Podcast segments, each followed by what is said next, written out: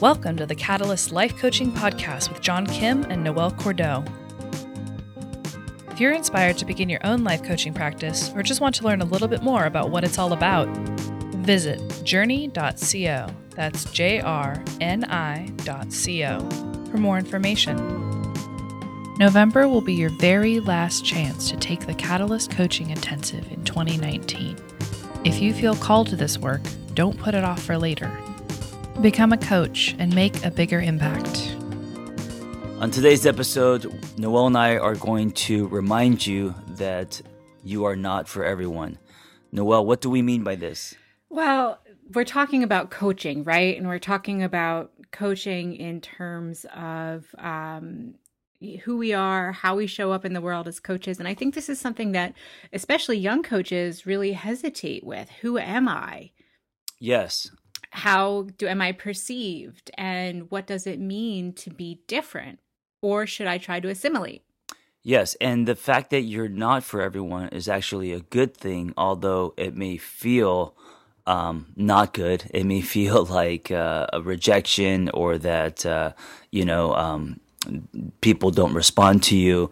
But what it really does when you accept that you're not for everyone is it narrows your um, it narrows your reach, and that's a good thing because then the people that you are good for, uh, you are pulling in more. Exactly. And that's such a weird feeling to contend with that there are going to be some people that don't like you, and that's actually to your benefit. Right. I mean, the world is way too big for you to think that you're going to coach everyone. Oh, 100%. And so I, I, like to get down there into the psyche and figure out okay, where did this start? Why is this something that all humans feel? This kind of tug and pull towards differentiation as we grow into adulthood. And I found this really interesting concept. It was actually an article in Oprah magazine, and it was about quirk theory. Mm, what's quirk theory? Yeah, it's this idea that when we're young, especially in middle school and high school, we're looking around the world and we're trying to figure out how the hell do I fit in? What can I do that will make me liked, that will make me the same as the people around me? And that happens, it's a phenomenon. As we grow older, the things that alienated us as kids are the very things that make us successful, likable, different, and ultimately win admiration and respect in adulthood. And so the tables turn. This is really interesting. I was just actually talking about this last night. Um, I had this revelation. You know, when I first came to this country, my whole thing wasn't to be smart, it was just to fit in and I grew up in the 80s in a very uh, predominantly white world, lots of uh, blonde hair, blue eyes, you know, skater surfers. And me being um, a little Korean boy, I so desperately wanted to fit in. And, and I think that I've laid those tracks early, where if you track my story, it's always been um, you know getting into the party getting in with the cool kids always trying to fit in like all all of that has been kind of a running theme in my life yeah. And how far did that get you in terms of your authentic life and your lived experience and what's really meaningful to you as an adult? It didn't get me far, uh, but it did prevent me from being bullied.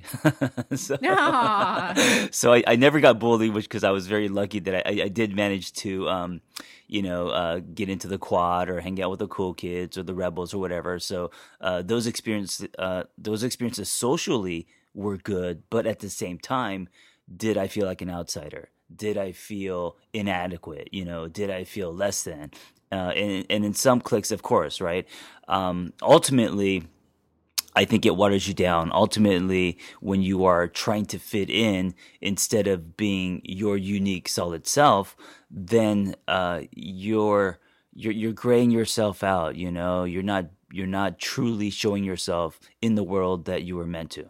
Absolutely. And so when we're thinking about ourselves as coaches, and as future clients, it's important to remember that every single adult walking around out there today has had some sort of experience like this, where we've had to come to understand ourselves, we've had to come to know ourselves, and maybe we've changed and grown, maybe relationships have expired and moved on, and we're all there. We're all just trying to figure it out. Right, right.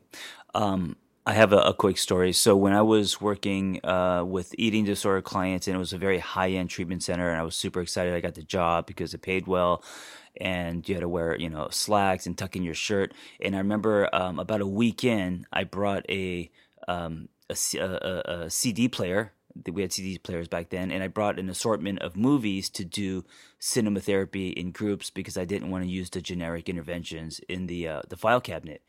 And because of that, because and I actually wrote a blog called "The Day I Didn't Fit In." Um, because of that, I got fired. And but here's the thing, you know, the blessing was uh, was the universe telling me that you don't fit in here with um, the, the the norm or the or the uh, protocol. Um, if you want to do cinema therapy and you want to uh, color outside the lines, you need to go do that.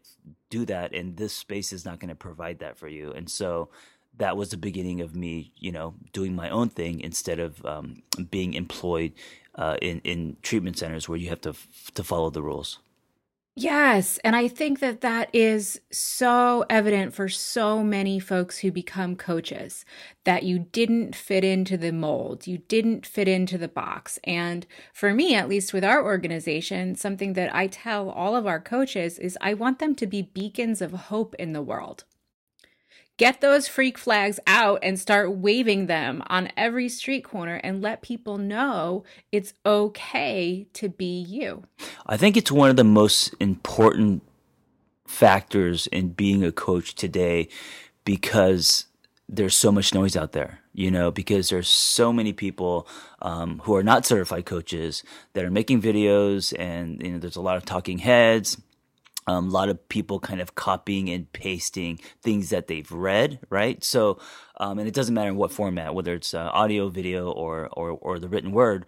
Um, if you decide to really be, you know, like you said, wave your freak flag, which I love, and be uniquely you, and and and and you know, express your story and yourself um, through your lens, then you're going to stand out from the the quote unquote noise. Yes, and your people will find you. And you will also be a role model for younger folks to say it gets better. Did you know that I was bullied pretty heavily? Actually. Oh, I didn't know that. In high school yeah. or growing up? Or? No, middle school and interestingly in college. Mm. How were you, how were yeah. you bullied in college? Is it because you were um, um, smart? what, what, well, what no, I, I, think it had more to do with my difference um, and it was in the dorms. Oh, you lived in you lived in the dorms, right? And I so, lived in dorms. Yeah, yeah. and, and it was a roommate that were you? Me. Oh, interesting. And so, how did that affect your experience and also beliefs about self? Well, you know, it's interesting. What you um, what doesn't kill you makes you stronger, and I, I think that's really kind of the time in my life where I learned to say "fuck it." And if you don't like me, that's okay. Guess what? I like me.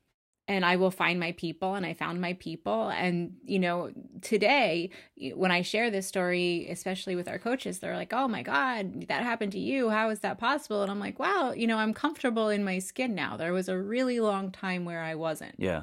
And by the way, uh, I like me is a journey. You know, it starts with uh, an announcement, maybe one looking into the mirror, but it is a journey. And there are some days that, you know, I don't like myself as much. And there are some days that I really like myself. And I think that, uh, um, that, that it, it isn't just uh, over the, the, weekend thing, but uh, it is a journey I, I think that we uh, wrestle with throughout our life, liking ourselves.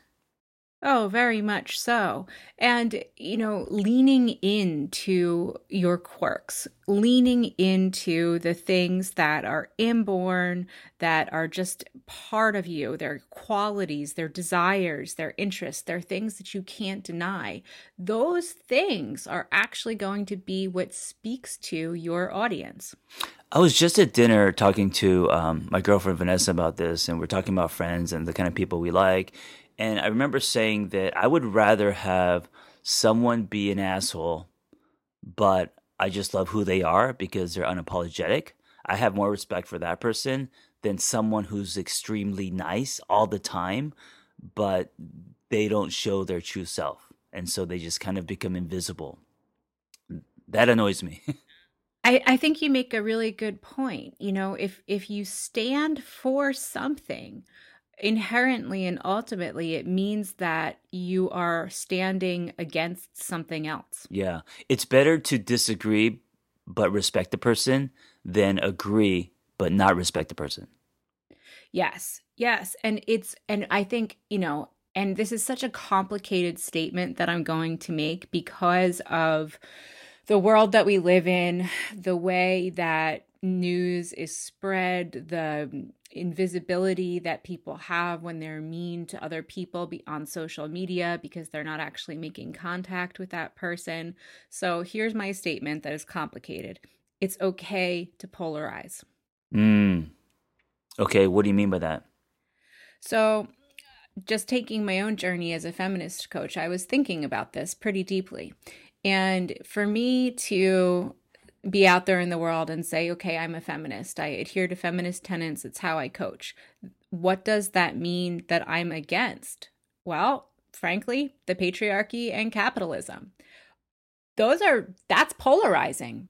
That's straight polarizing. There are, are, are going to be a lot of people who don't agree with me, and there are going to be some people who do agree with me. But the folks that agree with me are my people Yes, and so by polarizing, um, you're saying you are naturally finding your people, um, the people that agree with your um, ideas and thoughts.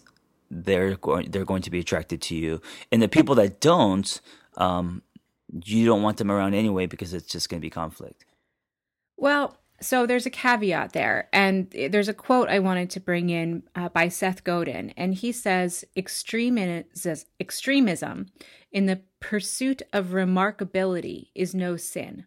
In fact, it's practically a requirement. And what I liked about this pull quote is the pursuit of remarkability. I'm not just out there saying, me, me, me, listen to me, I'm right.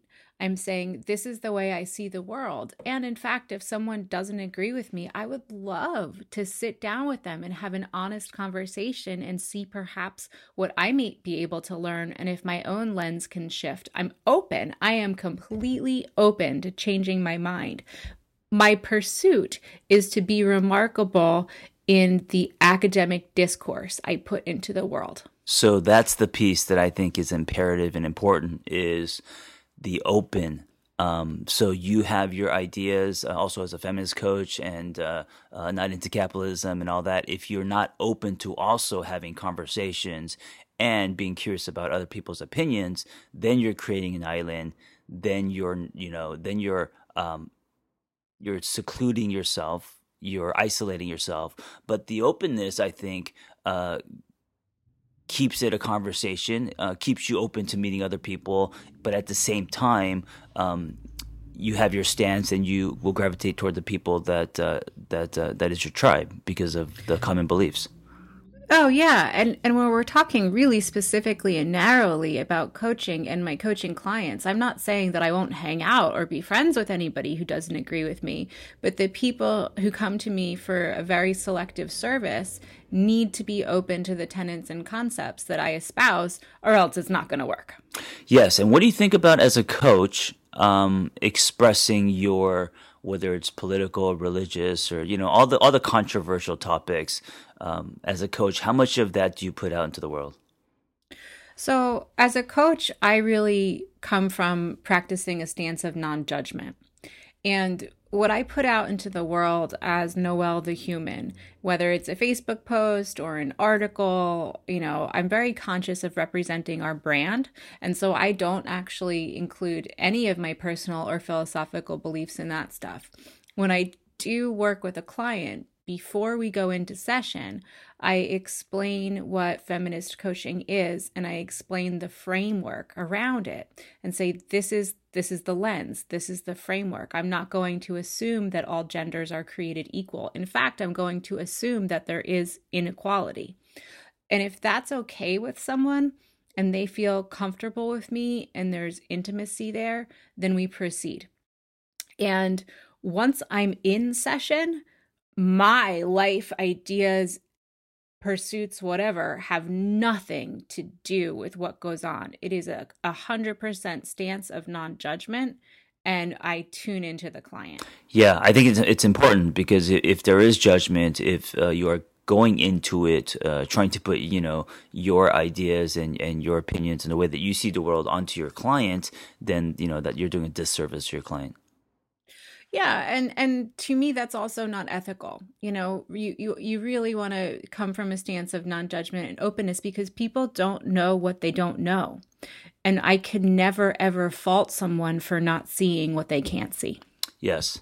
And so going back to this idea that you're not for everyone um, if that statement alone brings you anxiety, sit with it because it's something that you will have to accept.